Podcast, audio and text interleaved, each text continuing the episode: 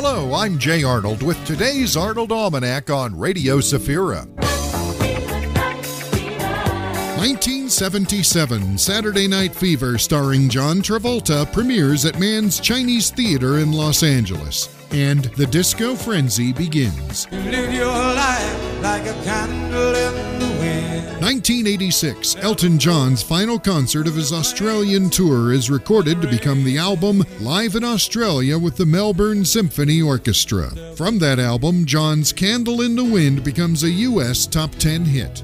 1999. Paul McCartney gets his wish. He performs a 13 song gig at the New Cavern Club in Liverpool, 36 years after his last appearance at the old venue when he was a Beatle. This was McCartney's final concert of the 20th century and millennium. 300 fans in the club, 4,000 fans watching big screen TVs outside, and an indeterminate amount of internet viewers saw McCartney perform. DJ J. Play date 1968. Baby, I heard it through the grapevine. In its first of seven weeks at number one, Marvin Gaye, December 14, 1968. J. Arnold Golden Memories. Here on Radio Safira, a small station with a big secret.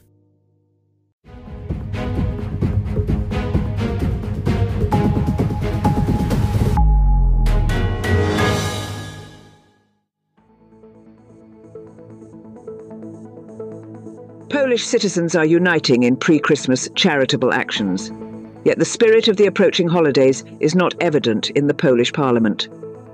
In Denmark, a law has been passed to protect religious communities from the desecration of their holy scriptures while Pope Francis continues the financial audit of the Vatican. How are Methodists in Mexico celebrating a milestone anniversary in their church? What is the origin of the Advent calendar? And how did chocolates become a part of it? All this and more will be covered in Thursday's news service on Safira Radio. Additionally, several hundred families in need of assistance are still waiting for their benefactors as part of the Szlachetna Paczka initiative. The Weekend of Miracles, when the packages will be delivered, is scheduled for this coming Saturday and Sunday. Szlachetna Paczka, one of the largest social programs in Poland, aims to help 16,000 families this year.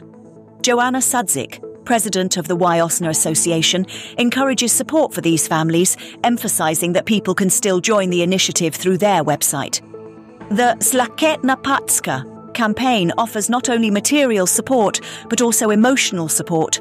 In Krakow, the 27th Christmas Eve dinner for the homeless and needy will take place on December 17th at the main market square, organised annually by restaurateur Jana Kościuszko. This event aims to support the poor, elderly, lonely, and sick.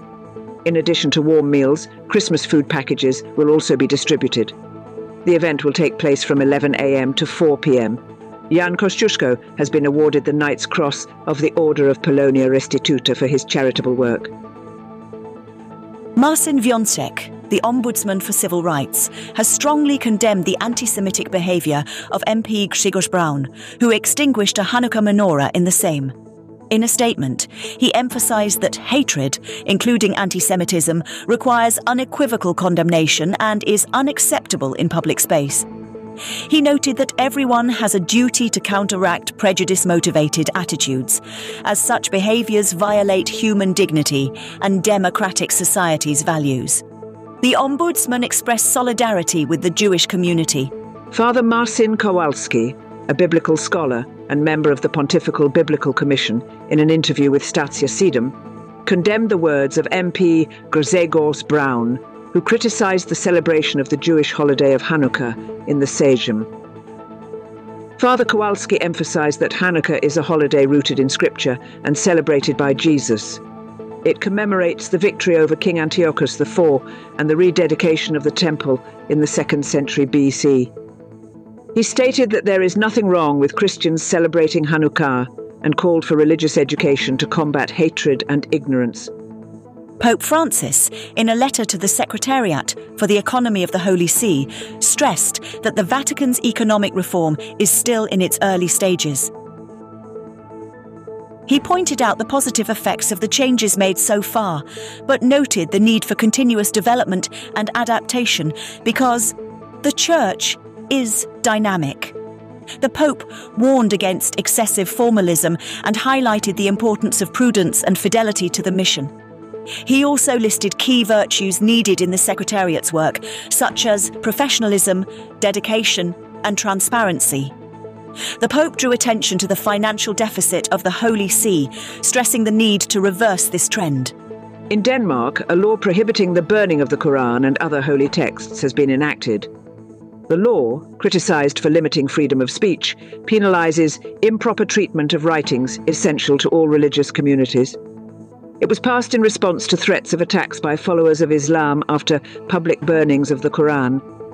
During the 150th anniversary celebrations of the Methodist Church of Mexico, participants focused on contemporary and future challenges drawing from Wesleyan heritage. The Methodist Church, founded in 1873, has recently experienced tensions in relations with the United Methodist Church of the USA. Bishops Sally Dyke and Hector A. Burgos Nunez attended the celebrations, emphasizing the need for cooperation and breaking barriers between churches and nations. The Advent calendar, now widely known as a set of chocolates with numbered doors, has deeper roots in the Lutheran tradition of waiting for the Saviour's coming. Its history dates to the mid 19th century, initially as a simple method of counting down to Christmas, such as marking lines on doors. Munich printer Gerhard Lang, who created the first calendar with pictures to pasta, later introduced a version with small doors hiding Bible verses. The first calendar with chocolates appeared in 1958. There are various types of Advent calendars, from simple ones with Bible verses to more elaborate ones with small gifts. Today there are also virtual calendars. The Advent calendar can still serve as a tool for a deeper experience of Advent in anticipation of Christmas. This was the news service of Safira Radio. Thank you for being with us. May God bless us all.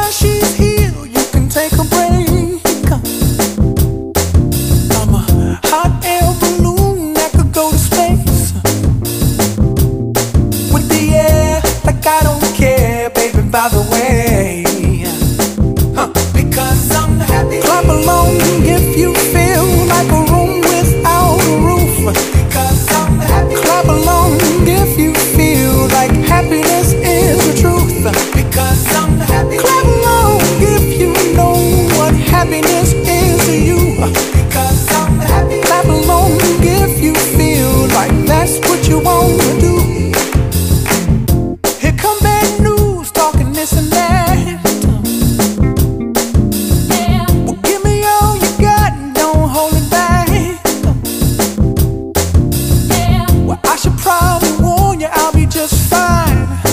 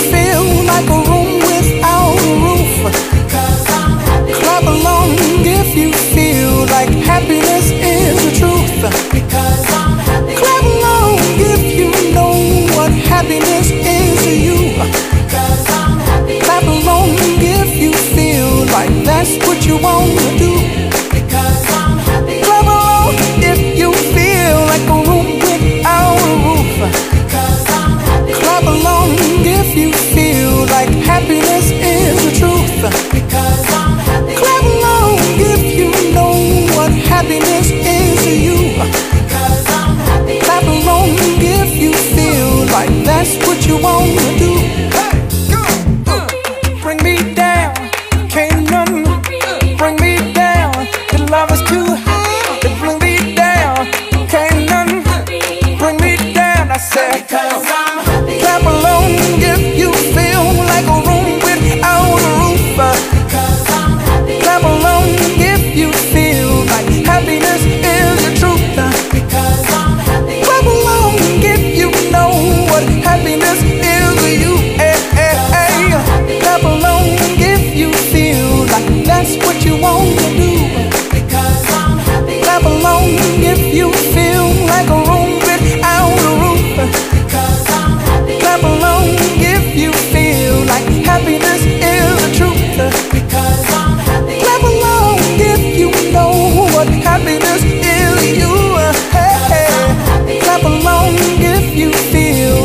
that's what you want to do.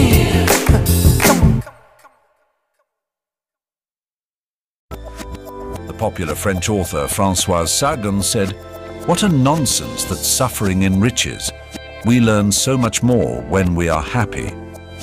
Paul of Tarsus, the writer of biblical epistles, might be surprised and ponder whether he had mistaken joy for sorrow. The Bible, often linked to teachings about suffering, speaks volumes about joy. Solomon and Nehemiah stress that joy is the source of strength. The Apostle Paul, discussing the power derived from faith and optimism, could also concede to Francoise. It is certainly worth exchanging sadness for joy and tears for a smile. Belief in God doesn't have to be sorrowful. Maybe instead of suffering ennobles, a better motto would be joy makes us happy. Let's live life to the fullest and find joy even in the little things.